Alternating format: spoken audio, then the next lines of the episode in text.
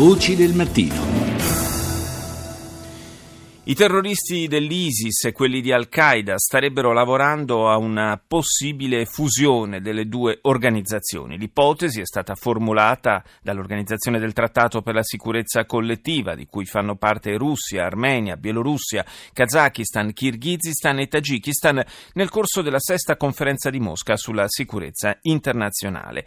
Rita Pedizzi ne ha parlato con Nicola Piacente, procuratore a Como e componente del direttivo Codexter, il comitato Comitato permanente di esperti di antiterrorismo del Consiglio d'Europa. Premesso che ritengo si tratti di informazioni di intelligence come dire, tutte quante da verificare. Intanto è logico che un'organizzazione nel momento in cui attraversi un momento di crisi, in questo caso l'ISIS si può dire che stia attraversando un momento di difficoltà militare, possa in qualche maniera cercare di trovare sbocchi attraverso l'alleanza con altre organizzazioni, magari anche in passato rivali, però obiettivamente hanno una matrice religiosa laddove voglio dire ci siano comunque spazi per parlare di religione con riferimento a due organizzazioni terroristiche. Hanno dire, spazi e momenti comuni in quanto entrambe sono organizzazioni che si ispirano alla branca sunnita dell'Islam, quanto il terrorismo poi non ha nulla a che vedere né con l'Islam né con nessun'altra religione. Entrambe hanno sempre propugnato la necessità di una creazione di uno Stato islamico attraverso il califfato, soltanto che l'ISIS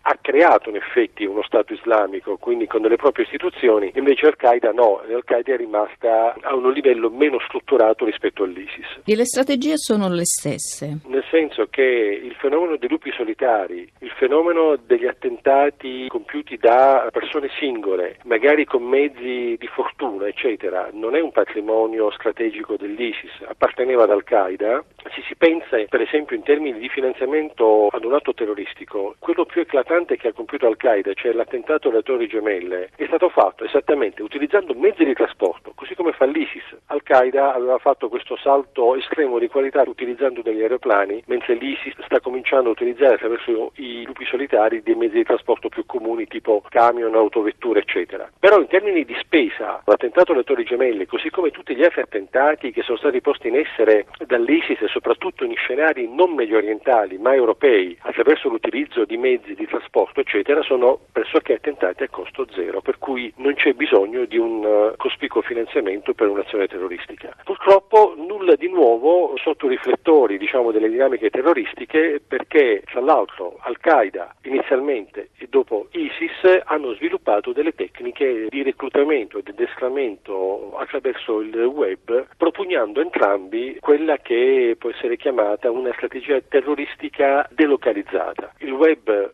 recluta, il web istiga, incita all'azione terroristica nei confronti di determinati obiettivi, possono essere quelli occidentali, quelli sciiti, eccetera, e c'è poi il lupo solitario che raccoglie l'indicazione e porta a termine l'attentato. Ecco perché dico da un punto di vista di analisi dinamica terroristica non ci sono grosse novità. Cosa significherebbe una fusione tra queste due organizzazioni? Eh, ma probabilmente immagino ci potrebbero essere più lupi solitari che obbediscono alle logiche sia di Al-Qaeda che dell'ISIS e che quindi possano tentare di portare a termine degli attentati isolati come quello di Berlino, di Londra, eccetera, con queste modalità, come dicevo prima, decisamente molto poco costose. Il tutto, come dire, in uno scenario non più concorrenziale ma di piena solidarietà tra due organizzazioni che, come dicevo prima, di fatto hanno in comune più o meno le medesime strategie, probabilmente in termini percentuali si eleva la soglia del pericolo di un attentato terroristico per quanto riguarda gli scenari europei. Per quanto riguarda invece gli scenari medio orientali o afghani, beh, eh, allora a questo punto si deve parlare esclusivamente di alleanze di carattere militare, quindi